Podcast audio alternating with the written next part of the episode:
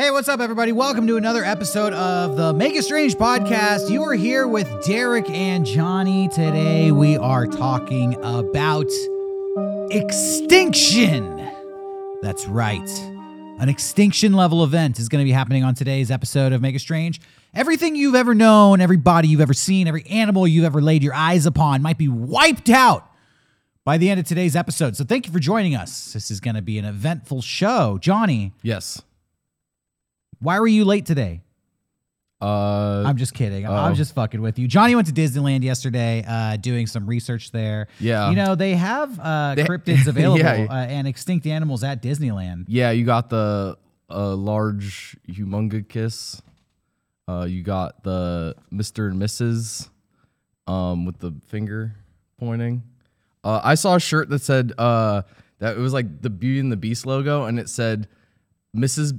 Mrs. Beast and Mr. Beast, or no, Mrs. Beauty and Mr. Beast. Oh, nice. And I was like, I, I wonder if they know about Mr. Beast. yeah, Mr. Beast was there. That was him.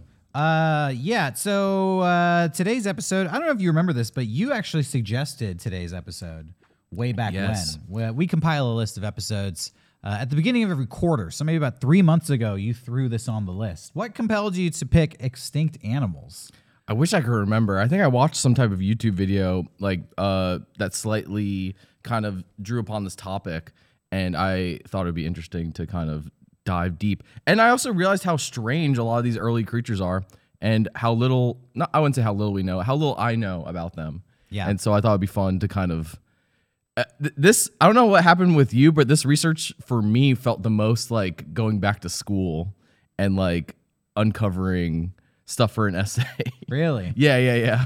Um, I good on you for picking this. This was a very academic subject for us to be covering. It's kind of outside of our normal wheelhouse. I found uh, in the course of my research that I don't know. Yeah, I learned a lot of things that I wasn't quite aware of. Um, researching extinction made me very depressed. And there were things that I debated whether I should share them on today's episode or not. Yeah. Uh, and I was like, do I want to depress our audience or do I want to entertain our audience?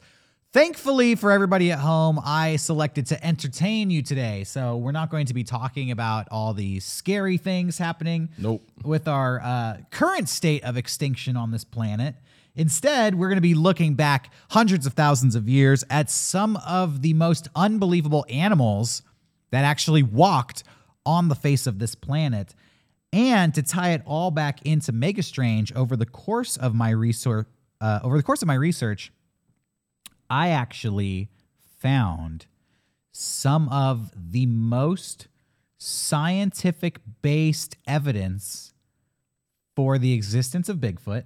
Oh yeah, I saw some of that. I found out uh basically what kicked off the entire Bigfoot monster hunting craze here in America and it actually is rooted in paleontology and the study of extinct animals. So we'll be covering all of that today. Some of the craziest animals that ever walked on the planet including the thing that might actually be Bigfoot. And is this thing extinct or not? That is what scientists are debating. okay. It's going to be a crazy episode. It's going to be an informative episode, an educational episode. We thank you all for joining us on today's Make It Strange. Okay, uh, let's get into our conversation about extinct animals. And I would like to start, if you don't mind. Let me ask I you mind. when you think of uh, extinct animal, what is the first thing that comes to your mind? The first thing that comes to my mind is nothing actually. Uh, maybe like Wow, it draws a blank. yeah, extinct animals. The engine isn't really fired up yet this morning. It's still a little rusty. Yeah. I'm just giving you shit. Don't Yeah. I'm like, what the fuck? Um. Well, let me tell you. yeah. For most people, the answer would be the dodo bird. Okay. Yeah. I the, see that. The dodo bird, which is famously, uh, you know, I'm going to say it, the most extinct animal on the planet. Okay. Uh, uh, the dodo bird has become iconic as a symbol for things that have gone extinct and or are just otherwise archaic. But how much do we really know about the dodo bird? Well, check it out. Let me give you a full rundown on the dodo bird and what went wrong with this fucking bird. Did you know that the dodo bird was um, only located on one island in the entire planet? Is it the Galapagos? No, Oh. actually. Uh, good guess though. That's where Darwin went to study, uh, you know, his evolution and develop his theories. The the gears in my brain like they broke free and they started turning again. Nice. No, the dodo bird was located on the island of Mauritius, which is located in the Indian Ocean just east of Madagascar. So, for all you uh, DreamWorks animation fans out there, um, shouts out to the Madagascar series. Didn't DreamWorks smile? Uh, the dodo bird was first mentioned by Dutch sailors in the year 1598. So, relatively recently, you know, Okay. about 400 years ago is when we first discovered the dodo bird.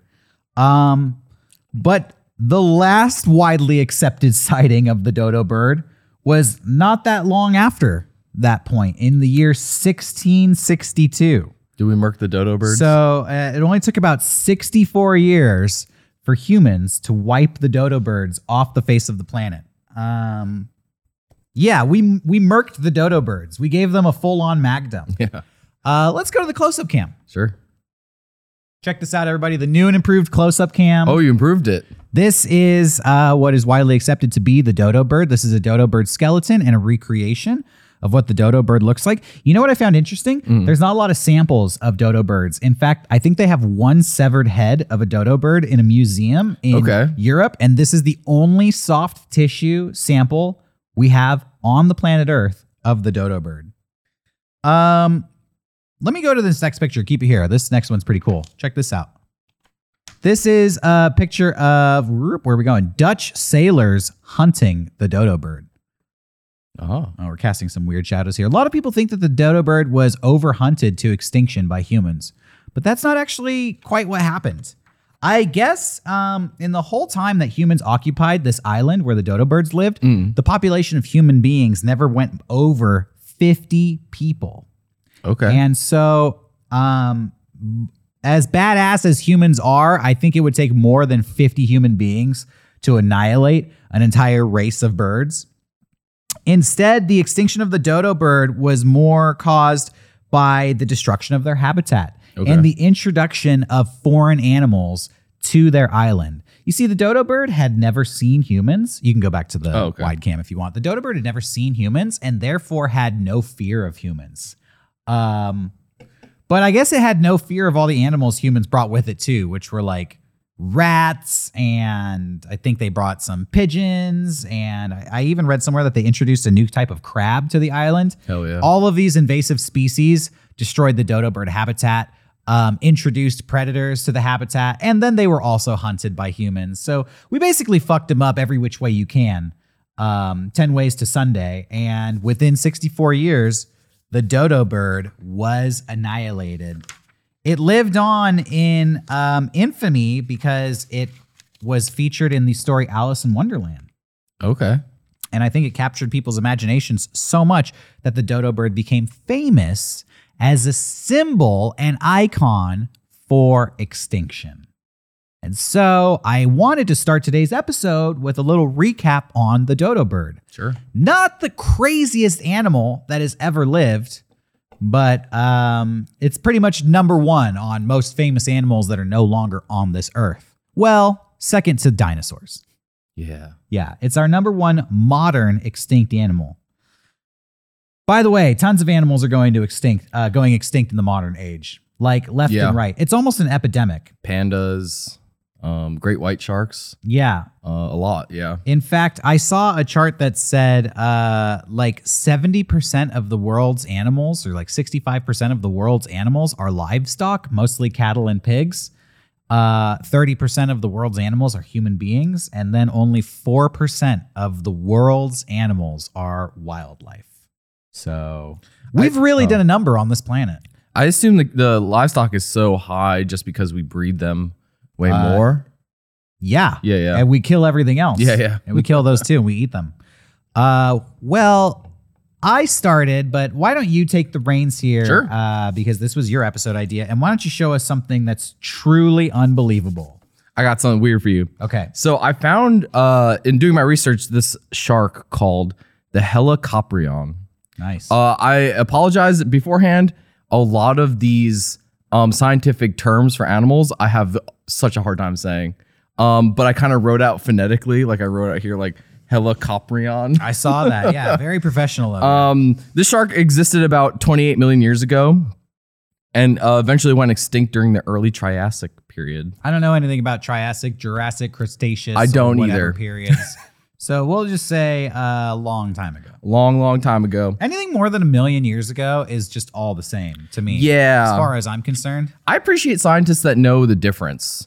Uh, in doing my research, I, I just realized how fucking cool paleontology is, and I was like, I wish I was smart enough to kind of dive into this world. You could be. Uh, I realized how cool paleontology was as well. um, but here, here's a. I'm gonna try All to right, we're gonna go to the close-up, close-up camera cam here. Check this out. Look how good that is. what are we looking at here? This is a fossil that was discovered in Russia, um, and it confused scientists a bunch because uh, people assumed it was a shelled uh, ammonite. Have you ever heard of the shelled ammonite? No. I wish I had a photo of it. It's kind of like a giant squid that was in a shell like this. okay. Um, here I can cut back. So scientists found that fossil and they didn't really understand what it was. They thought it was a shelled ammonite. Mm-hmm. And then in doing more research, they realized that, oh, let me cut back to it. This was teeth. What? Yeah. So they they kind of put two and two together and they realized that this those were shark teeth. Okay. And it confused the ever living hell out of the scientists. Um so they had to kind of figure out piece together what this shark would look like. yeah, I Um, don't understand. This is like a row, uh, a spiral. It's circular, yeah. It's what are these? A spiral row of teeth? So here was the first What does your mouth even look like? so this is the first rendition of your, sci- your mouth has got to look like a vacuum butthole that just sucks everything up in the middle and then eats it from the outside in. I think you'll start to realize what this is as I show you pictures. Um, this is kind of the first. Here, I'll hand you a photo here if you want to light it up. This, What the fuck? This is the first rendition that scientists decide. they- Man, yo, scientists are stupid. yeah, they were like, maybe it was like this. Um, Yo, you're dumb.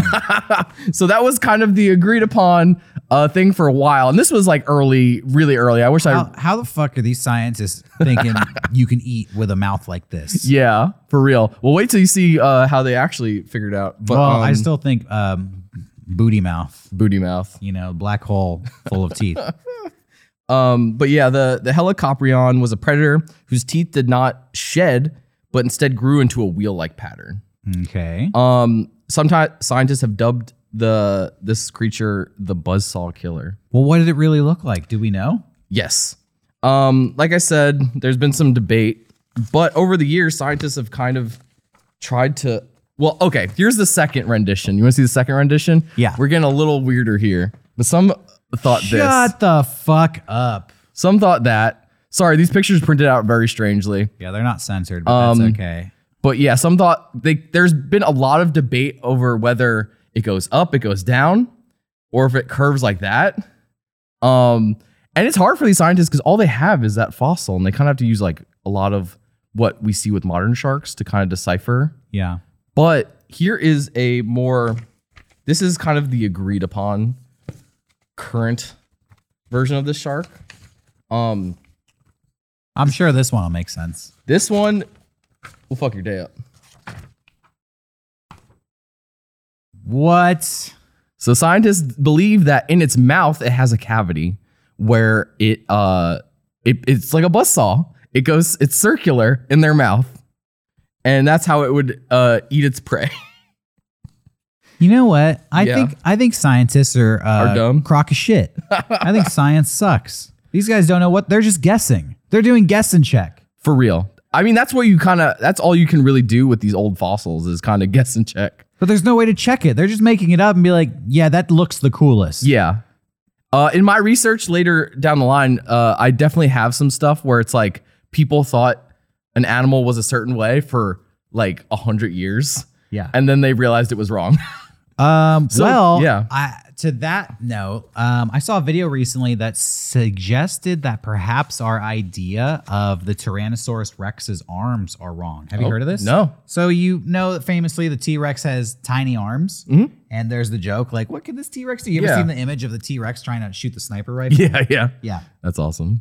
Well, this person was arguing that the T Rex arms do look stupid if they're pointed forward, but if you turned them and reversed them like this, they look very similar to ostrich wings. Yeah. Featherless ostrich wings. And we kind of know that dinosaurs evolved into birds, that modern day birds are the descendants of dinosaurs. 100%. So it might make sense that the T Rex arms are actually facing the wrong way. That when paleontologists discovered the bones in the 1800s, they didn't know what they were looking at and they just said, like, well, a human arm would go like this, not thinking that a bird arm would be flipped around backwards and that the T Rex might actually have feathered wings. I was about to say, I, I- could see in the future us learning that the T Rex was just a giant flightless bird. Yeah. That would be fucking awesome. Uh, well, it pretty much is. Mm. Um, that was cool. That was awesome. Hell yeah. Well, may I take us out of the ocean and Yeah. bring us back onto the terrestrial plane? You got it. Okay, I want to talk about an animal that has been long dead, and thank goodness, because you wouldn't know what the fuck to do if you ever came across a glyptodon. Go to the close up camera. This, Oh. ladies and gentlemen, and everybody watching at home, let me see if I can frame this up for you here, is I like the slow pan. the glyptodon. Um, the name is Greek for grooved or carved tooth. Carved tooth. Yo, look at old carved tooth coming down the road. I don't want to give that. I don't want to say any silly names to that guy. He's gonna chomp my fucking arm off. Yeah, carved tooth here, the glyptodon, is an extinct, heavily armored mammal, which is considered, yeah, that's a mammal. it's considered to be an ancient relative of the armadillo. Yeah. This thing was roughly the size of a Volkswagen Beetle. A Vol- this is a car. You could get inside of it, drive it around. you know, the, if anybody killed the glyptodon, they could Dude. just live inside of it like a They'd have like a dome. a, beach bum living in your beetle uh, on the ocean. Hell yeah. They have a little flower inside of it. Yeah, uh, they as you can see from the Oh, picture, sorry. we don't, you know, as you can see from the picture, they had a rounded, bony shell uh, with squat limbs, and it kind of looked like a giant turtle.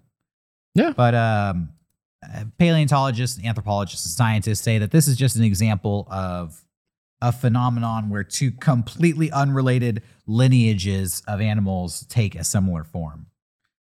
Uh, the Glyptodon eh, was said to be between 1,700 and 1,900 pounds. So this is a two ton bug you're looking at here. I wonder if it could like roll into a ball and crush you. Uh, wouldn't that be awesome? yeah. we I mean, don't it's big know. enough. Yeah, and the Glyptodon um, was said to have lived in North America. So, right here in your own backyard. When you're driving down the highway heading to Walmart, just think about 500,000 years ago, you were probably on the same trail as the Glyptodon. Hell yeah.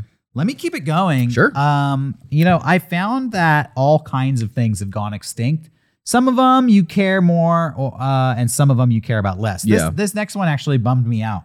This is an- an extinct breed of dog. Oh no. This is known as the Indian, uh, the Hare Indian dog. Okay. This is an extinct domesticated canine um, that comes uh, from originally from northern Canada and was bred by the Hare Indian tribe to be used in hunting. Wow. You can see that this uh, dog has like a distinctive, almost zebra stripe pattern yeah. on its fur, and it has this cute little stubby face. Yeah. Uh, the Hare Indian dog was a domesticated form of northern coyote uh, that was Mm. mixed with other dogs. Um, but as time went on, I found out that there's hundreds of breeds of dogs Yeah. that are extinct, which is really sad. And some of them went extinct so recently that we have like photos and videos of them, but you just can't get them anymore. Shit. And it usually just comes down to the fact that people, uh, the dogs are not popular, and so breeders stop breeding them and they go away. That's heinous. Yeah. Uh, that's kind of what happened with the Hare Indian dog. It was used for hunting, but as time went on, they didn't need it to help with uh, hunting, and their hunting methods changed. So they just stopped breeding and taking care of the dog, and eventually it disappeared from our planet. Uh, I have more, but why don't you take over? Okay, I do have a, an animal that existed around the same time as your, that armadillo you showed. Um, this is called the terror bird. Retake. Uh, this is called the terror bird. I feel like I had marbles in my mouth for there for a second. Um, all right, I'm gonna I'm gonna go slow on the scientific name here. Uh, for us, Rosh Roshaday. Uh, For us, Roshaday. for uh, for us, yeah, For us, Roshaday. Rossadale. Um, this is an extinct clade Crocodile. of large carnivorous flightless birds, similar to like we were talking with the T Rex. Um, this was one of the lar- largest species of apex predators in South America during the Cenozoic era. So no idea when that was. I, I think that was right after the dinosaurs. Um, it was over a million years ago. I don't care. so Sometime. This is where for me it kind of got very like I felt like I was doing a research paper because I just kept finding this so interesting. Um, I'll start showing photos in a second here. Um, about 145 million years ago, when South America started to dislocate from Africa, Mhm. um, they were kind of connected. There's like a name for it. I didn't write it down. Pangea. Yeah, well, everything together was Pangea, but then like as they started breaking away, it became like different things. Oh, okay. Um. Oh yes. Anyway, so South America dislocated from Africa, and since South America became isolated as an island continent, uh, the terror bird was able to rise as the apex predator after the extinction of the dinosaurs. Um, because these fools were built to kill. So this is kind of a species breakdown here. The one I'm talking about, uh, it should be like this one, I think. The second biggest one. Yeah. Second from the bottom. Um. It's big. Yeah, they're they're like the, the largest one, Titanis, is like ten feet tall. Wow. Um, These things look like velociraptors. yeah, th- I think they're kind of a relative of, of the Velociraptor. Look at his little arms. Oh, they actually point forward. Ooh. Maybe the T Rex arms do point forward. Mm. Hey, it was just a video I saw. It's not my theory. Um, so yeah, I'll kind of get into a description here. Uh, they had huge beaks with razor sharp hooks at the end. Um, and they would slam their heads into the prey, into their prey to stab them. Um, so imagine a, a giant bird coming up and just slamming its head into you. And you're like, wow. Jesus. Yeah, beats you like a horse. Uh, Headbutts you to death. uh, their beaks were strong enough to crush bone as well. Nice. Um, some scientists believe they would use their feet a lot as well, um, just breaking bones apart with their claws, um, or picking up their prey and slamming them into the ground. Uh, apparently, the, liv- the the most recent living relative of the terror bird, the Seriemas from South America, still does that to this day. So they're able to surmise that, like, oh, this relative still kind of kills in the same way, uh, which is extremely terrifying to me.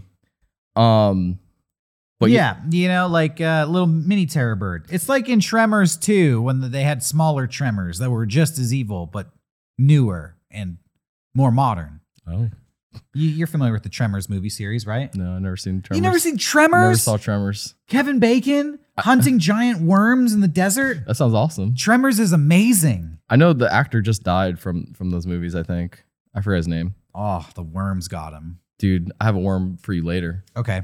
Uh, anyway, so I learned that these animals made their way to America. Uh, I didn't know about this. I probably should have learned this in school, but I didn't pay attention. Um, about five million years ago, when the Isthmus of Panama formed, which is uh, connecting South America to North America, the little kind of Yeah. island sh- formation. Um, the terror bird was able to migrate to America. Scientists believe that connect- the connecting of these two continents caused the largest exchange of animal life ever. Um, known today as the Great American Biotic Interchange, which I think is how Yeah. your guy got Sci- scientists have a knack for naming stuff. stupid. Yeah, they just make it sound so fascinating. the great biotic animal interchange. they should have just called it like the Great F- Flip, the Great Animal Flop, Flip Flop, I would have called it the Fauna Fuck Fest. Fauna Fuck Fest. There we Yeah, go. The triple F. The triple F. I would have called it the uh, We'd have one of those now, the Great Animal Bang Out. dude. That's what I would have called it. the G A B O. The Gabo. The Gabo. That sounds like a like a music festival. yeah. Uh, but one species of terror bird that made it to North America was Titanis, which on here is the the, The big one. the big one. I have a, another photo of Titanis in relation to humans. wow, look at that. That motherfucker would fuck your day up. I like the face on Titanis. It's very cartoony. Yeah, me too. I, this is kind of why I want to cover it because it's so silly looking, but so evil at the same time. Um, so yeah, Titanis made its way to America. They're about ten feet tall. Um, but it wasn't easy for the terror bird. Uh, this is the first time the species had any competition. Um, usually they just had to fight those sloths or those uh, armadillos and they're and some type of like version of the sloth. Um, but in America, there were saber-toothed cats, um, modern or uh, ancestors of the modern wolf, um, which those two animals gave it kind of a run for its money because they're like extremely fast and able to kind of get around its beak. Um, then around two million years ago, during the Ice Age, the terror bird sadly went extinct. Um, only a few fossils of these creatures exist, one being from Texas and the other being from Florida. So I just thought it was very interesting that this animal was able to make its way from South America to Texas. Um, I wish I could have been there way back then, before the terror birds went extinct, to see the awesome battles between the herd of terror birds and the pack of wolves in ancient North America, circling each other up. The terror birds are trying to headbutt the headbutt the wolves, ah, latching at them with that claw beak. The wolves, oh, calling in their backup. Circle the terror birds, engage, engage. I kind of think it's like uh, the sharks versus the the uh the cats in West Side Story. It's the Yeah. sharks versus the T-birds. Yeah, exactly. from Grease. Yeah. Uh something, yeah. It's the guys from Grease versus the guys from West Side Story. That's the Dude. terror birds versus the wolves. Well, the guys on Grease, even though they're both they're both of them are in high school, they got like 20 years on the on the the, the, other, the guys from West Side Yeah. Story. Um all right. Well, I got something that could uh, give the terror birds a run for their money. Shit. Yeah, because the thing I'm about to show you had no known predators, which means if this was on the same land as a terror bird, this thing probably hunted the terror birds. Okay. Uh, I would like to introduce you to a little critter known as Arthropleura, aka, go to the close up camera, jointed ribs. That's a long bug. The largest invertebrate of the largest land invertebrate of all time. This, what you're looking at here, is a genus of extinct millipede arthropod. Oh God. This lived in North America and Europe. This thing was an eight foot long millipede. Would live in the forests, you know, I'm going to say the jungles of North America and Europe. And this thing was an apex predator itself. It had no known predators, which means nothing killed this thing. This thing did the killing. There are so many uh. photos and illustrations online of this. People have recreated this to scale Yeah. with statues out in the forest. So like you that. Can go to a natural history museum and you just see like a giant millipede that's like hanging over a man. Uh, Jesus Christ. yeah, this bug is to me like represents in my mind what I think of when I imagine like dinosaur times. Like, yeah, yeah, Yeah. there were dinosaurs, but there were also giant eight foot long centipedes and millipedes uh, and massive bugs. There's Nope. a theory I like it. you know, so when I was researching this, let's go back to the close-up Sure. cam. I think this is such a good photo of this thing. This is a computer-generated rendition of it. So uh, there were some that made this thing look more frightening, like it would coil up and like attack you. Yeah. Close-ups of its slobbering mouth. But I like this picture because it just looks like a bug. Yeah. Just that chilling. I look like I could I could stomp that fucker out. This thing had no known predators. This Oh thing, fuck. this thing was eight feet long. dude. Oh, my You God. You imagine trying to step on an eight foot. Hey Johnny, imagine trying to step on an eight foot long snake. Yeah, no. What's gonna happen? You gonna stomp it out. Now imagine that snake is armor plated and two feet wide and has a hundred legs. I Yeah, no, wanna- you'd be wanna- I fucking don't dead. imagine any you'd be that. fucking dead. oh, it probably has so many legs. I hate it. Why? Okay, so this bug evolved and its descendants are still on the planet today. Yeah.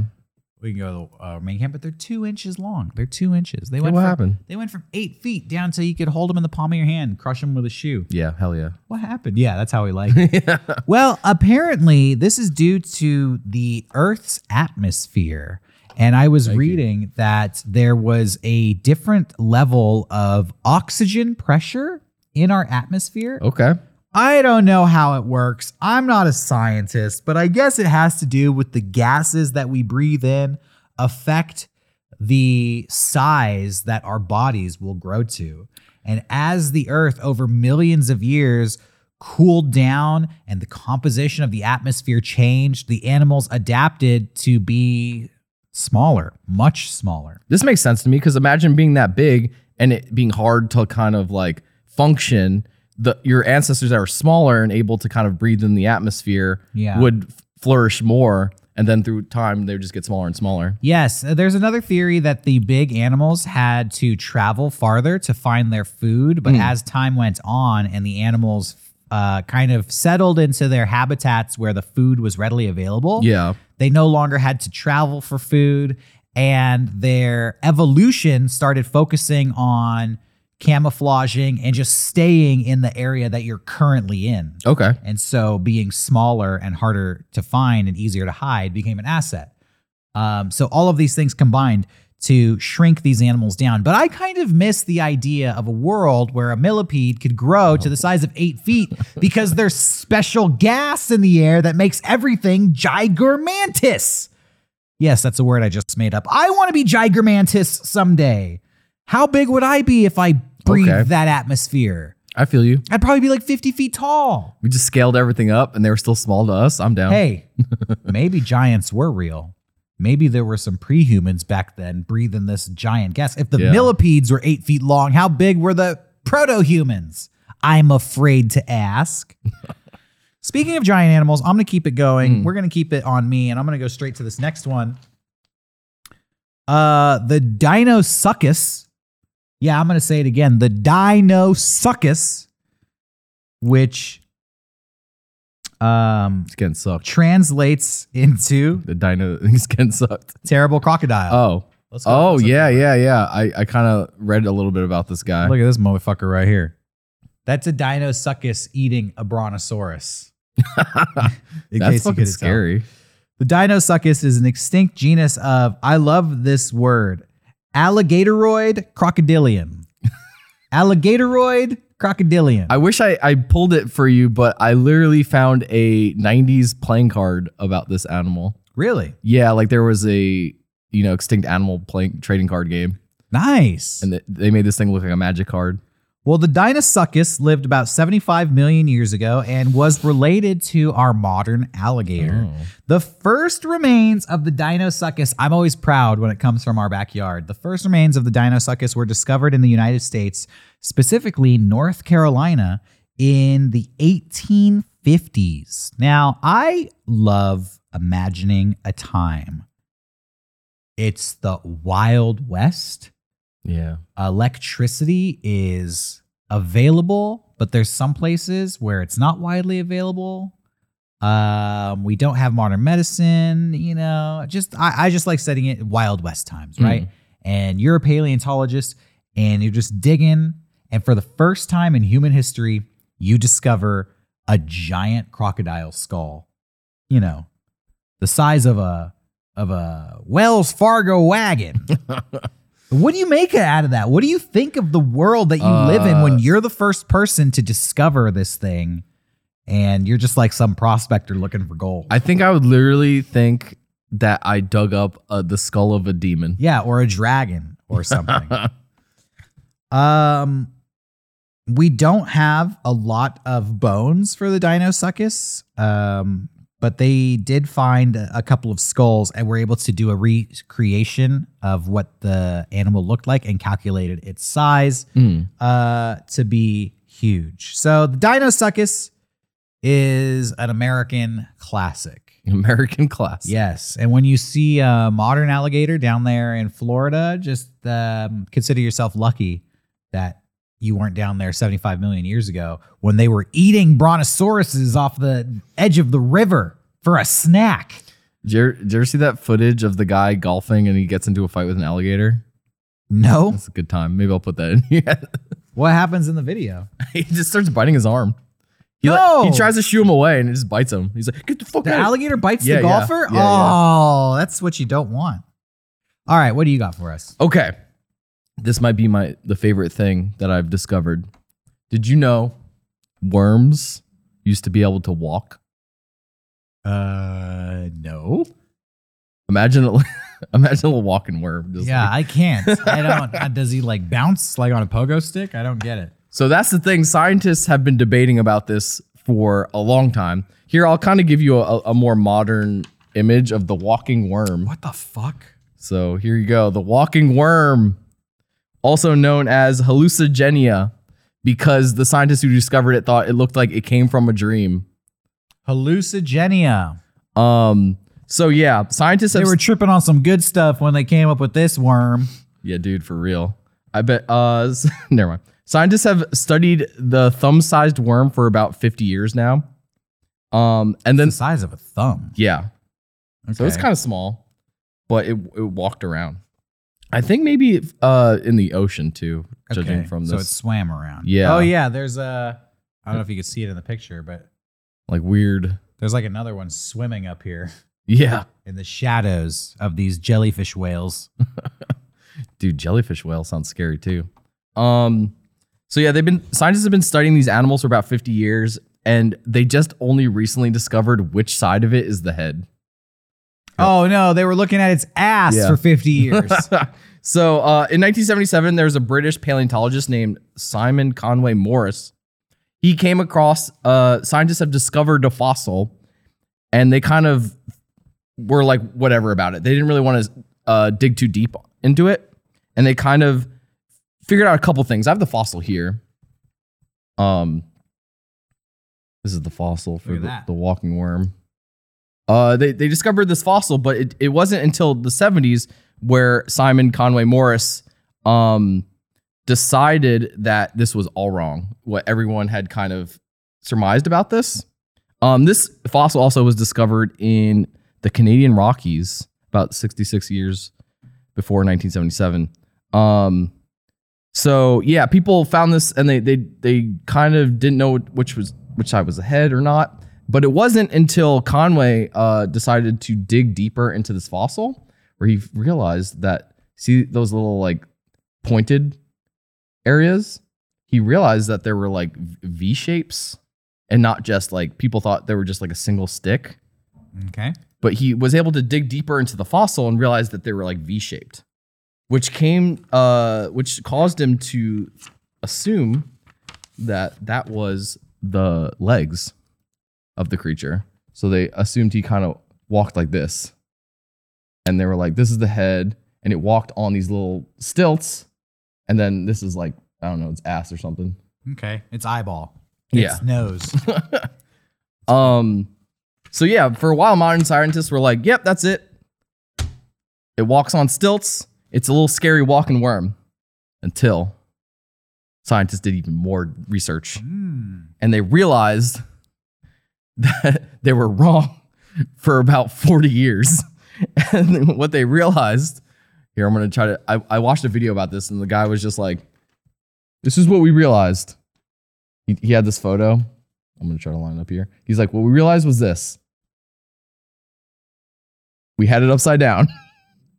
so for yeah, about 40 years, scientists uh, believed or had this all wrong. They didn't realize that the worm was actually the other way, and it wasn't walking on the stilts. Those were kind of a protecting agent, like something to avoid predators. Um, but then since they realized that it is that way, they were able to figure out where the head is. They're able to make a scientific 3D model, which I have of it. And this is the most uh, correct perception of the walking worm. Here, I'll show it to you real quick. Um, All right. Look at this. people, this is people think that this oh, is what it was oh, like, It's kind of cute, actually. right? It looks like a Pokemon. I like them. I like the walking worm. Mm, they say this thing is the size of a thumb, but that Yeah. looks like it could be the size of a building. Yeah, I, I- I just I just realized that as well. I thought it was way bigger. Um, So that's pretty much about it about the the walking worm, aka the hallucigenia. Um, I love it. I wish it still existed. Um, take it away, Dirk. It's crazy, like um, that we can have a worm that walks, but it's the size of a thumb, and yet we have a centipede that is eight feet long. Uh, it makes no sense. Some things are big, some things are small. Uh, well, thank you for sharing about the hallucigenia. It does kind of move in a dreamlike state. Right? Okay. Everything we've done so far has basically been a warm up. So oh, thank you for the preamble. The rest Okay. of the show is going to be dedicated to one long story. Uh, and the, ne- the next animal I want to talk about is going to take us on a journey. okay. Okay. I have some like fake animals at the end too. We want to. Great. Um, I want to talk about something called, boy, your stomach is rumbling loud. Are you all right over there? I don't think anyone could hear it until you uh, gave attention to it. Go back in the tape. Uh, there's at least three rumbles in this episode. they, they turn up your bass. You can definitely hear it. Uh, we need we need to get you some uh, Pepto in a second. Oh, I'm just hungry. Oh, okay, good. Well, I want to talk about uh, something called Gigantopithecus. Okay. Gigantopithecus. Gigantopithecus is an ancient giant ape. And we know that Gigantopithecus uh, exists because in 1935, they discovered two or three molar teeth Okay. and to this day, all we have ever discovered of Gigantopithecus are a few teeth. In fact, I think that um, in total, there are four mandible um, samples, and those are the only currently known uh, examples of the existence of Gigantopithecus. But these teeth are so big, they're like the size of quarters. Ew. And just based on the size of these teeth, um, these molars are the largest known for any ape that has ever existed in the history of the world.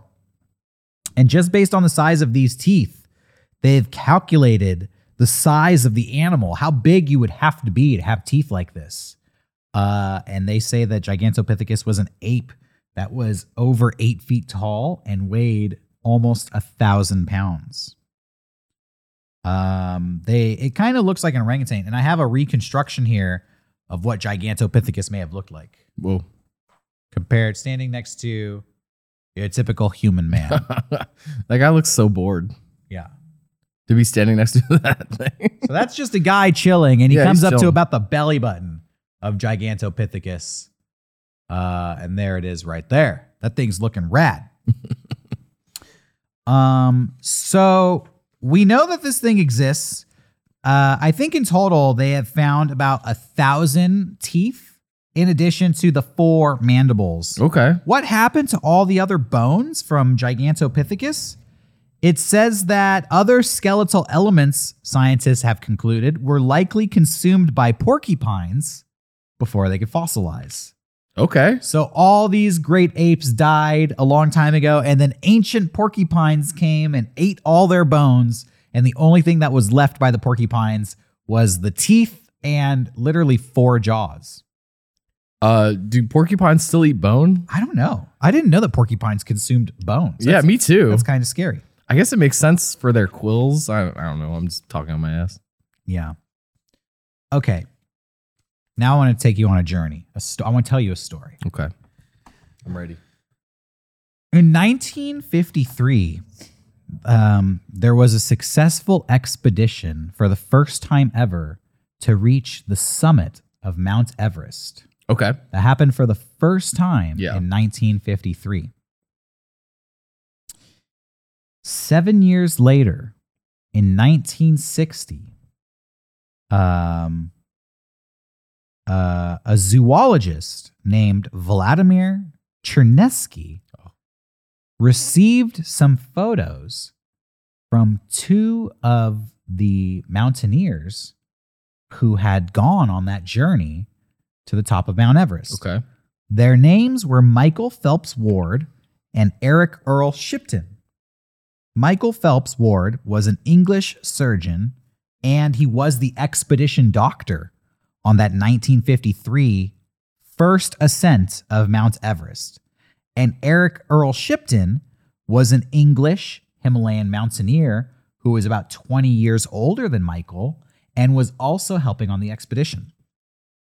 They had said that two years before the trip to the top of Mount Everest, on a separate mountaineering trip in the Himalayas, they came across a set of footprints in the snow Okay. and they photographed them and they sent them to this zoologist named Vladimir Chernetsky. And in 1960, he took these footprints and he wrote an article about them in Nature magazine, which is a serious scientific magazine. Mm. And it was basically asking what animal made these footprints in the snow. Nobody could say. Okay. Scientists could not say what animal made those footprints in the snow. And after analyzing those footprints, Chernetsky concluded that it must have been left by an animal similar to Gigantopithecus.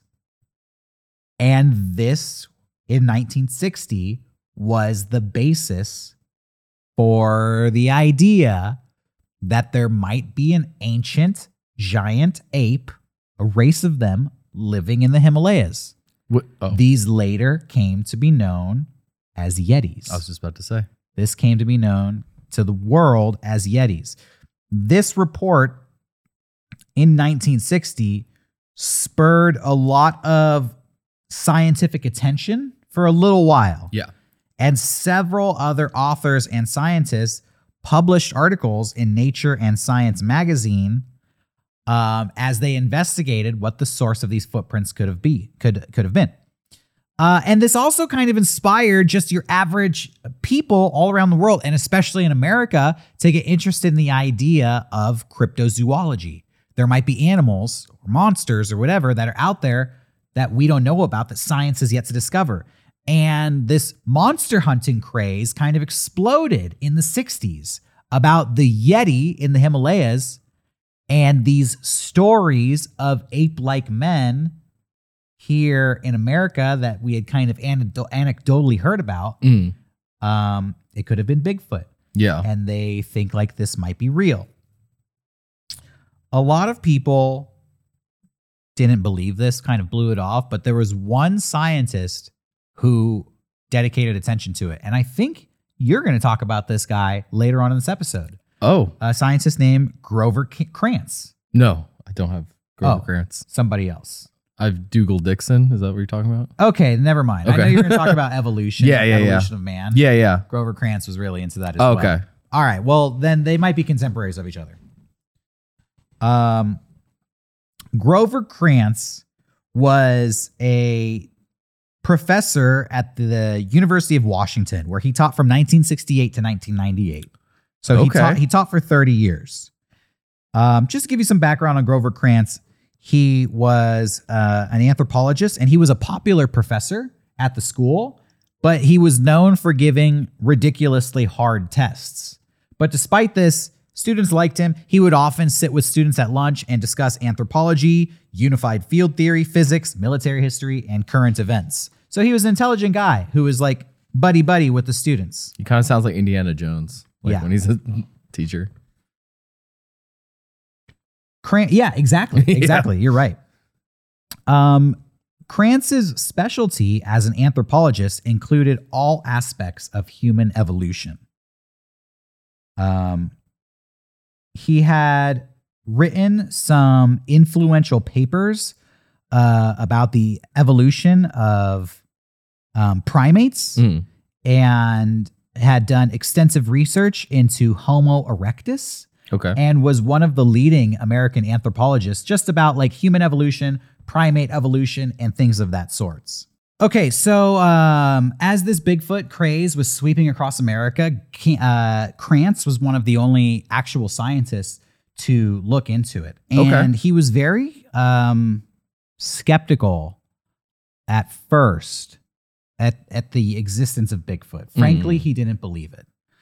But as he started to investigate it more, his opinion changed. And by the end of his career, he was convinced that Bigfoot, or as he coined the term, Sasquatch, Oh. was real. Do you know Um, where that term comes from, or is it Yeah. just okay? Krantz came up with that term Sasquatch, and it is an Anglicization, an uh, English version of the Halkomelem word meaning wild man, which is Oh. the uh, language of the native people of British Columbia. Okay. Sasquatch. In 1985, um, Grover Krantz tried to formally have the Bigfoot named by the International Society of Cryptozoology and, and the International Commission of Zoological Nomenclature.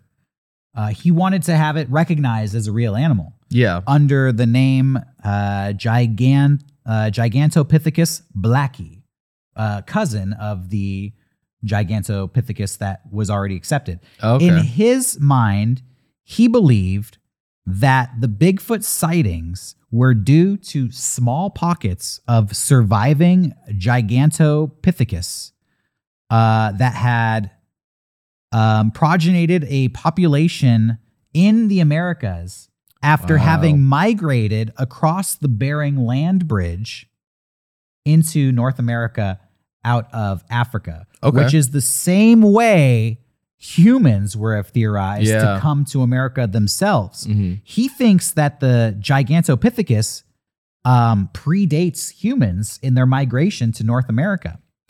Okay. Gigantopithecus, by the way, is accepted by all scientists to have lived alongside human beings, um, though it is thought that they went extinct about 100,000 years ago in Eastern Asia. So Yeah. he says that they survived, a small pocket of them survived the extinction in Eastern Asia, made their way across the Bering Strait into America, where they survive to this day. He presented this to the International Commission of Zoological Nomenclature, but they rejected his theory because they said that he was lacking a proper holotype. What is a holotype, you're asking? A holotype is an example of an animal that you need to present to the Zoological Society for them to give the animal a name. An example of a holotype, if you have discovered a new type of butterfly, you will bring in a butterfly pinned to a board Yeah. and give that to the museum, and they will keep that on their records. This is the butterfly. Oh. But you don't need to have a perfect specimen. A lot of times, dinosaurs are classified and named um, off of like a leg bone fossil. Oh. They'll just find one leg bone. Gigantopithecus, they have like four teeth, Yeah. and that is the holotype. Mm. They said that uh, Grover Krantz failed to present a proper holotype. Mm. He disagrees. He says he did present a proper holotype. What was the holotype? I'll tell you. I have some um, guesses. Yeah. After years of skepticism, first of all, uh, Grover Krantz once looked at that famous video of Bigfoot walking Yeah, through the yeah. woods, the 1968 video. He said it looked like a fake to him. He's Mm. like, it looks like a, gor- a gorilla, somebody wearing a gor- gorilla suit to Yeah. me. Hundred percent.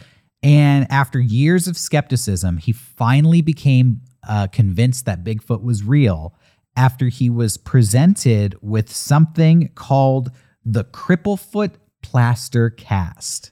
Heard about that. You have? Yeah. The Cripplefoot plaster cast is a cast of a footprint that was left in the snow in Bossburg, Washington, and it was taken in December of 1969. I have a picture of a replica of the Cripplefoot cast right here. Ooh, there we go. That is the footprint with um, an outline of what scientists say the bone structure would Okay. look like inside. This isn't the actual cast. This thing has actually become so famous that they sell replicants, replications of it Yeah. on eBay. I've seen those. Uh, Yeah. and this is a, a eBay replication. okay.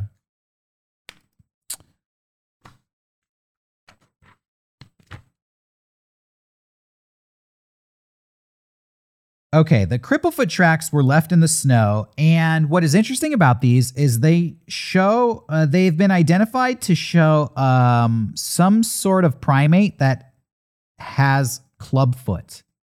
This has been identified. If, if we can go back to it, Sure. this uh, the animal that left this was suffering from clubfoot. Um, Dr. Krantz took this sample to one of the leading primatologists in the world, a man named John Russell Napier, who was considered to be the leading authority on primate taxonomy when he was alive. And Dr. Napier concluded that this footprint was made by something, quote, it was left not from some dead object with ridges on it, but it comes from a living object able to spread its toes. This is the leading um, professor of primate. Uh, what was it? Primate taxonomy said Okay. that this footprint appears to have been left by a living animal that is able to spread its toes. But not only that, the footprint appeared to have fingerprints in it. Oh. And Dr. Krantz sent samples of these fingerprints to both the FBI and Scotland Yard. Okay. The FBI ignored him, No. But Scotland Yard investigated uh, the footprints, the fingerprints, and concluded that they were probably real. Quote Probably. Scotland Yard said these are probably real. That's hilarious. They could be fake, but they're probably real. Based on doc, uh, Dr. John Napier's analysis of the footprint being left by a living animal, the diagnosis that this is an ape that suffers from clubfoot, the endorsement by Scotland Yard saying the prints that are recorded in this casting are probably real. Dr. Krantz was convinced that this footprint was left by an actual animal. Let's go. He constructed a biomechanical model of the cripplefoot cast and calculated by a process of calculating the distance, the leverage, the weight dynamics, the distribution, and comparing the data of the track's heel, ankle, and toe base. Krantz concluded that the footprint had been left by an animal that was eight feet tall and weighed roughly 800 pounds. Dr. Krantz also said that if this casting was a hoax, that the person who created it would require extensive knowledge of both human and primate anatomy due to the fact that this casting shows an animal that is missing an opposable thumb and is missing the related muscle and bone structures that would accompany an opposable thumb. So basically, they're like, he said, only an expert would know that if you had a non opposable thumb, the hand would be constructed or the foot would be constructed in such a way as Okay. this print. So he's like, if this is a hoax, you're a fucking expert on primate anatomy. So he's saying he's the one who could have faked it? He could have faked it, but he didn't because Okay. uh, we know where the print Yeah. came from. There's Yeah, yeah, an actual, uh, I think a farmer collected the Okay. printing. Um, this is what Grover Krantz presented as his holotype. Mm. It was the Cripplefoot casting. Uh, the International Zoological Society rejected him and kind of said, This is bullshit, and you have accepted false evidence into your claim. It would have been crazy if they accepted it because then it would just been like fact that Bigfoot existed or exists. They rejected his holotype, but they could not refute his studies. Yeah. They could not um, say that uh, John Napier was wrong in his analysis, that this was left by a living thing. They couldn't say that Scotland Yard was wrong when they said the fingerprints on the plaster casting were real. They just said, we don't accept this casting as a proper holotype. Understandable. Uh, They're usually accepting like spe- like specimens or bones and stuff.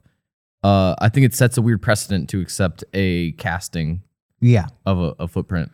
Um, Uh, Grover Krantz died in 2002. Oh, And wow. So he is no longer with us. But Mhm. while he was alive, he was the leading Bigfoot researcher Mm. in America. He is a world renowned scientist, and many of his papers are highly influential. He is very well respected in the scientific community. He believed that Bigfoot existed. A lot of people disagreed with him. Yeah. A lot of people disagreed with him, but they still respected him. Interestingly enough, uh, when Grover uh, Kantz died on Valentine's Day, 2002, he passed away of pancreatic cancer. Mm. He was not On buried. Valentine's Uh, Day. Damn. There was no funeral, and he was not buried. Excuse me? Yes. Instead, uh, due to his own final request, his body was shipped to the University of Tennessee Anthropological Research Facility, Yeah. where scientists study human decay rates to aid in forensic investigations. And they studied his body as it decayed. He was probably stoked. His skeleton in 2003, a year later, was sent to the Smithsonian National Museum of Natural History and was laid to rest in a green cabinet alongside the bones of his three favorite Irish wolfhounds, Clyde, Icky, and Yahoo, Whoa. Is he still uh, there? a- as per his last request. Damn. His remains were put in a museum. In 2009, Grover Krantz's skeleton was painstakingly articulated along with the skeleton of one of his dogs and included on display in the Smithsonian's uh, Written in Bone Forensic Files of the 17th Century exhibition at the National Museum of Natural History. Let's go to the close up camera. Sure. This is Grover Krantz, ladies Whoa. and gentlemen.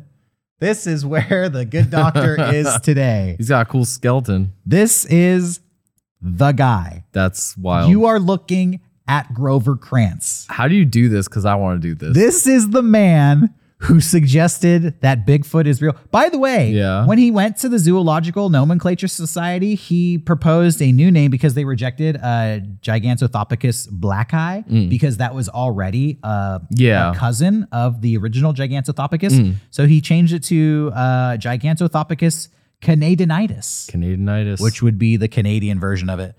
I love that in my research of this guy, in my research of extinct animals, I come across a doctor who argued that one of these extinct animals was still alive Yeah. and is Bigfoot. And then in researching that guy, I found a picture of his actual skeleton, which I wanted to share with everybody today. it doesn't happen very often. Yeah. That is Grover Krantz. That is the story of Grover Krantz from beginning to end. Wow. Yes, What a journey. and he has made the strongest argument for the actual existence of Bigfoot and the explanation of what Bigfoot is, how Bigfoot got here, and has presented some of the most compelling evidence um, that is authenticated. Right? It's it's more than just like Yeah. a video and a story. He's like, here's the footprint, here's the bone structure, here's the fingerprint analysis. And he even says, I don't know what to make of this, but I think this footprint is real. And that's all he says. Something left this footprint. Yeah. What what is it? I love that. It's like extremely plausible. Yes. Uh, I have a final thing here, if that's all right. Yeah. Um, I I enjoyed that we kind of were in the past for a while and kind of talked about extinct animals. Uh, but I found a a paleontologist who decided to take a stab at trying to figure out what future humans would look like. Yeah. Grover is- Krantz was into that too. Yeah, so this is a, a guy named Dougal Dixon.